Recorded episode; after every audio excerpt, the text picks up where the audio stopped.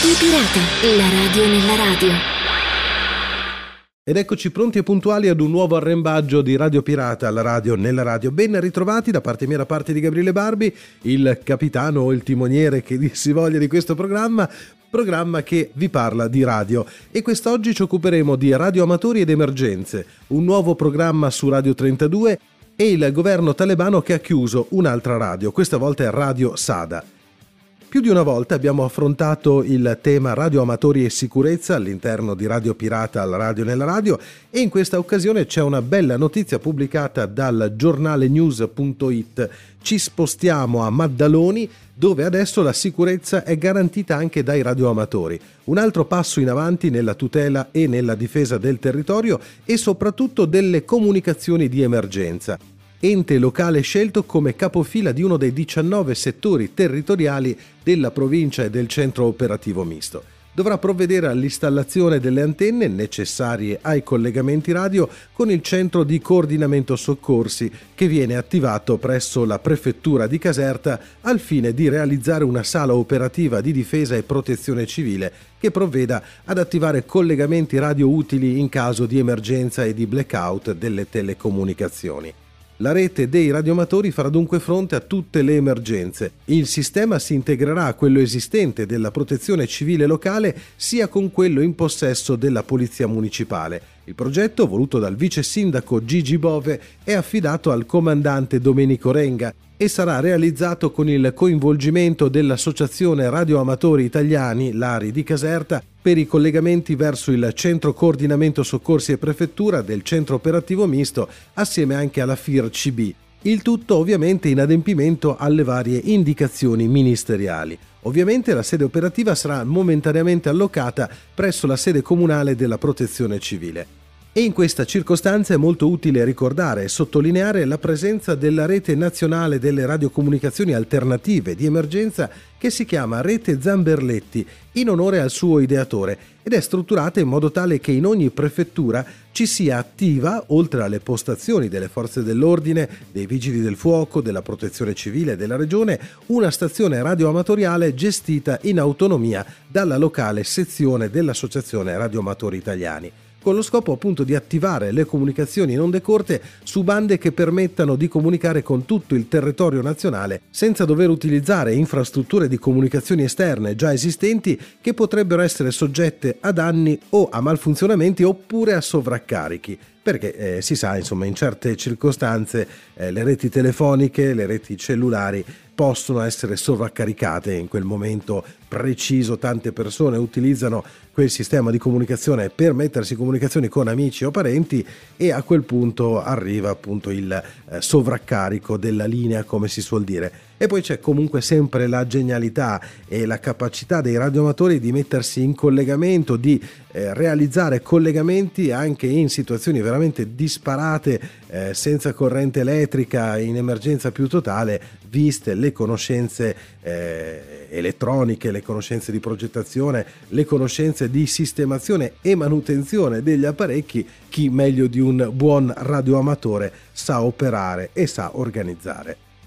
E restiamo sempre in tema radioamatori ed emergenze, ma questa volta ci spostiamo in Svizzera. Il sito di riferimento è tio.ch. In Svizzera è stata inoltrata addirittura una mozione da Bellinzona che chiede di salvaguardare la funzione strategica degli amanti della radio, ovvero sia i radioamatori permettere ai radioamatori, le persone che si interessano e sperimentano con le frequenze e le apparecchiature radio, di svolgere le loro attività. È quello che chiedono Roberta Soldati e altri cofirmatari con una mozione. Nello specifico si chiede al Consiglio di Stato di modificare il regolamento della legge edilizia e il regolamento di applicazione dell'ordinanza federale sulla protezione da radiazioni non ionizzanti affinché le antenne della telefonia mobile non vengano accomunate a quelle utilizzate dai radioamatori.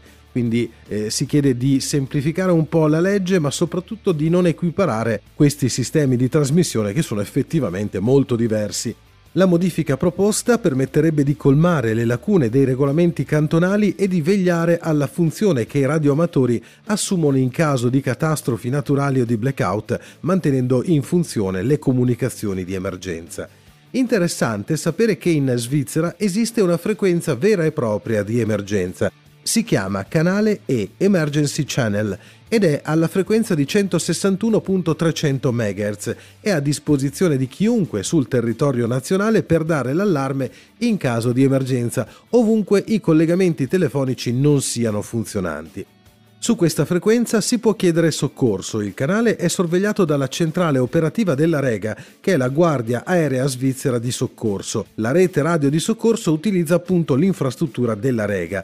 Tuttavia alcune regioni rimangono ancora senza copertura e sarebbe imprudente contare unicamente sugli apparecchi radio di soccorso. Quindi un po' questo è l'appello, nel senso che sì, esiste la frequenza, si può fare una chiamata di emergenza in caso appunto di soccorso, in caso di eh, aiuto, ma non tutte le zone sono coperte da questa frequenza. Ci sono sì tanti impiantini molto piccoli di debole potenza che cercano di coprire eh, più territorio possibile, ma l'appello quello è anche quello di non affidarsi esclusivamente a questa rete. Diciamo che c'è, è importante che ci sia, eh, va migliorata sicuramente nel corso dei prossimi mesi, dei prossimi anni. È buono sapere che c'è, ma eh, cerchiamo di non fare affidamento solo ed esclusivamente a questo sistema. Però, ripeto, è bello sapere che c'è una frequenza eh, totalmente libera con la speranza appunto che venga utilizzata solo per soccorso e non come purtroppo accade spesso e volentieri per altre cose eh, lontanissime dalle emergenze e dai soccorsi. Quindi ancora una volta l'appello è quello di utilizzare sì la radio, ma di utilizzarla con un po' di testa e soprattutto di utilizzarla bene. E come anticipato vi parlo di un nuovo programma su Radio 32. Ringrazio come sempre il carissimo Daniel Della Riccia, redattore della radio, che mi ha inviato le informazioni che ora condivido molto volentieri con voi al via con una nuova puntata, una nuova serie di episodi. Questa volta il tema trattato nell'episodio da poco pubblicato è la barca, la vela e la corsa, due progetti, uno denominato Vela Sensibile, un progetto della WISP nazionale di navigazione a vela tra persone con e senza disabilità visiva, che è nato nel 2014 da un'idea di Monica Nolli e Maurizio Giorgi con l'obiettivo di promuovere la navigazione a vela tra persone cieche, ipovedenti e vedenti, da praticare praticare in modo inclusivo. Si parla invece di corsa poi con il progetto dell'organizzazione Achilles International, nata nel 1983 e presente in 18 paesi, tra cui Stati Uniti e Canada. Il suo obiettivo è quello di far correre e camminare insieme persone con disabilità visiva e motoria,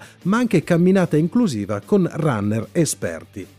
Si tratta dunque di un nuovo podcast realizzato dalla redazione di New Voices Lab, un'associazione giovanile di promozione sociale che incontra in Radio 32 un ottimo partner multimediale e con la collaborazione dell'azienda di servizi alla persona disabile visiva Sant'Alessio Margherita di Savoia che da oltre 150 anni si impegna nella riabilitazione di persone con disabilità visiva nei campi della salute, dell'educazione, dell'occupazione e dei servizi sociali, favorendo autonomia e inclusione sociale.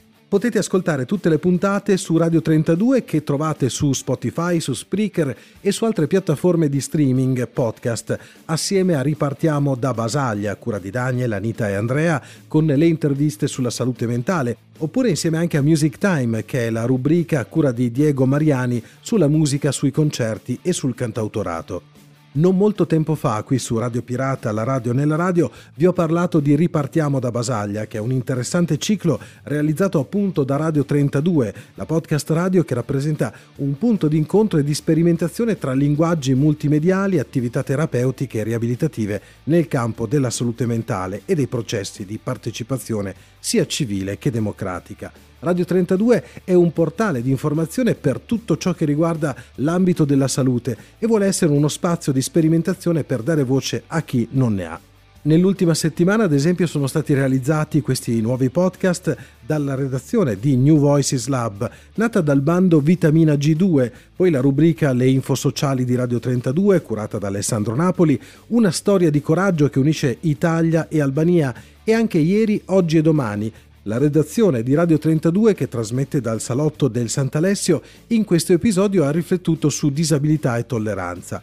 A tutta radio, altro episodio curato da Alessandro Napoli, giovedì 6 aprile 2023, dal Parco del Sant'Alessio, ha raccolto testimonianze sull'incontro tra residenziali e semi-residenziali e c'è stata anche una super puntata di auguri a tutti gli ascoltatori di Radio 32. Radio 32, lo ricordo, è una radio inclusiva che fa dell'inclusione la propria battaglia e per questo ci piace perché percorre quella strada per migliorare la società e la convivenza civile nelle nostre comunità e di questo ne abbiamo davvero bisogno tutti. Un caloroso ringraziamento e buon lavoro allo staff di Radio 32, ricordandovi il sito ufficiale per approfondire il loro impegno www.radio32.net. Su Radio Pirata, la radio nella radio, un altro tema che ci sta particolarmente a cuore, ovvero quello della libertà di espressione, la libertà di informazione. Il 2 aprile 2023 l'AGI ha pubblicato una notizia riguardante eh, le autorità talebane che hanno chiuso un'emittente indipendente gestita da donne, Radio Sada a Banowan nella città di Faizabad, nella provincia di Badakhshan a nord di Kabul. Lo denuncia da New York il Comitato per la protezione dei giornalisti. I talebani devono interrompere la repressione dei media locali in Afghanistan e permettere all'emittente indipendente Radio Sada, gestita da donne, di continuare il suo lavoro. Questo è il chiaro e preciso appello dell'organizzazione. Le autorità della città infatti hanno chiuso l'attività dell'emittente e sigillato l'ufficio, secondo quanto riferito dai notiziari e da un dipendente della stazione radio che ha parlato con il comitato in condizione di anonimato, per paura ovviamente di rappresaglie, ha raccontato e spiegato questa situazione. Gli agenti della direzione dell'informazione e della cultura e di quella per la promozione della virtù e la prevenzione del vizio hanno accusato l'emittente di trasmettere illegalmente musica durante il mese sacro della Ramadan. I talebani hanno vietato la riproduzione e l'ascolto di musica quando hanno ripreso il potere nell'agosto del 2021. L'impiegata della stazione radiofonica che ha parlato con il comitato ha dichiarato di non essere a conoscenza della messa in onda di musica e di ritenere che la decisione sia una ritorsione per i programmi dell'emittente incentrati sull'istruzione femminile e sulle opportunità di lavoro nella zona. Come ha dichiarato la responsabile per l'Asia del comitato, Ben Lee-hee, i talebani hanno privato le donne afghane di tutto, dal lavoro all'istruzione. La chiusura di una stazione radiofonica gestita da donne dimostra che non c'è tregua per i media afghani, nemmeno durante il sacro mese del Ramadan. I talebani devono correggere la rotta e smettere di reprimere il giornalismo. Radio Sada è stata fondata nel 2014 ed è di proprietà della giornalista afghana Najila Shirzad. Inoltre in un tweet di Andrea Borgnino di interferenze in onda su Rai Radio 3 e su RaiPlaySound.it che eh, si occupa spesso di queste eh, situazioni si apprende che secondo un report dell'Unione dei giornalisti afghani sono 117 le radio che sono state chiuse da quando i talebani hanno preso il potere, lasciando 1900 persone senza lavoro. I motivi sono legati alla crisi economica, alla mancanza dei fondi delle ONG straniere e allo stretto controllo dei contenuti da parte del governo. Rimangono in onda solo 223 stazioni radio che lavorano in condizioni estremamente difficili, mentre sono oltre 200 i giornalisti arrestati negli ultimi 19 mesi.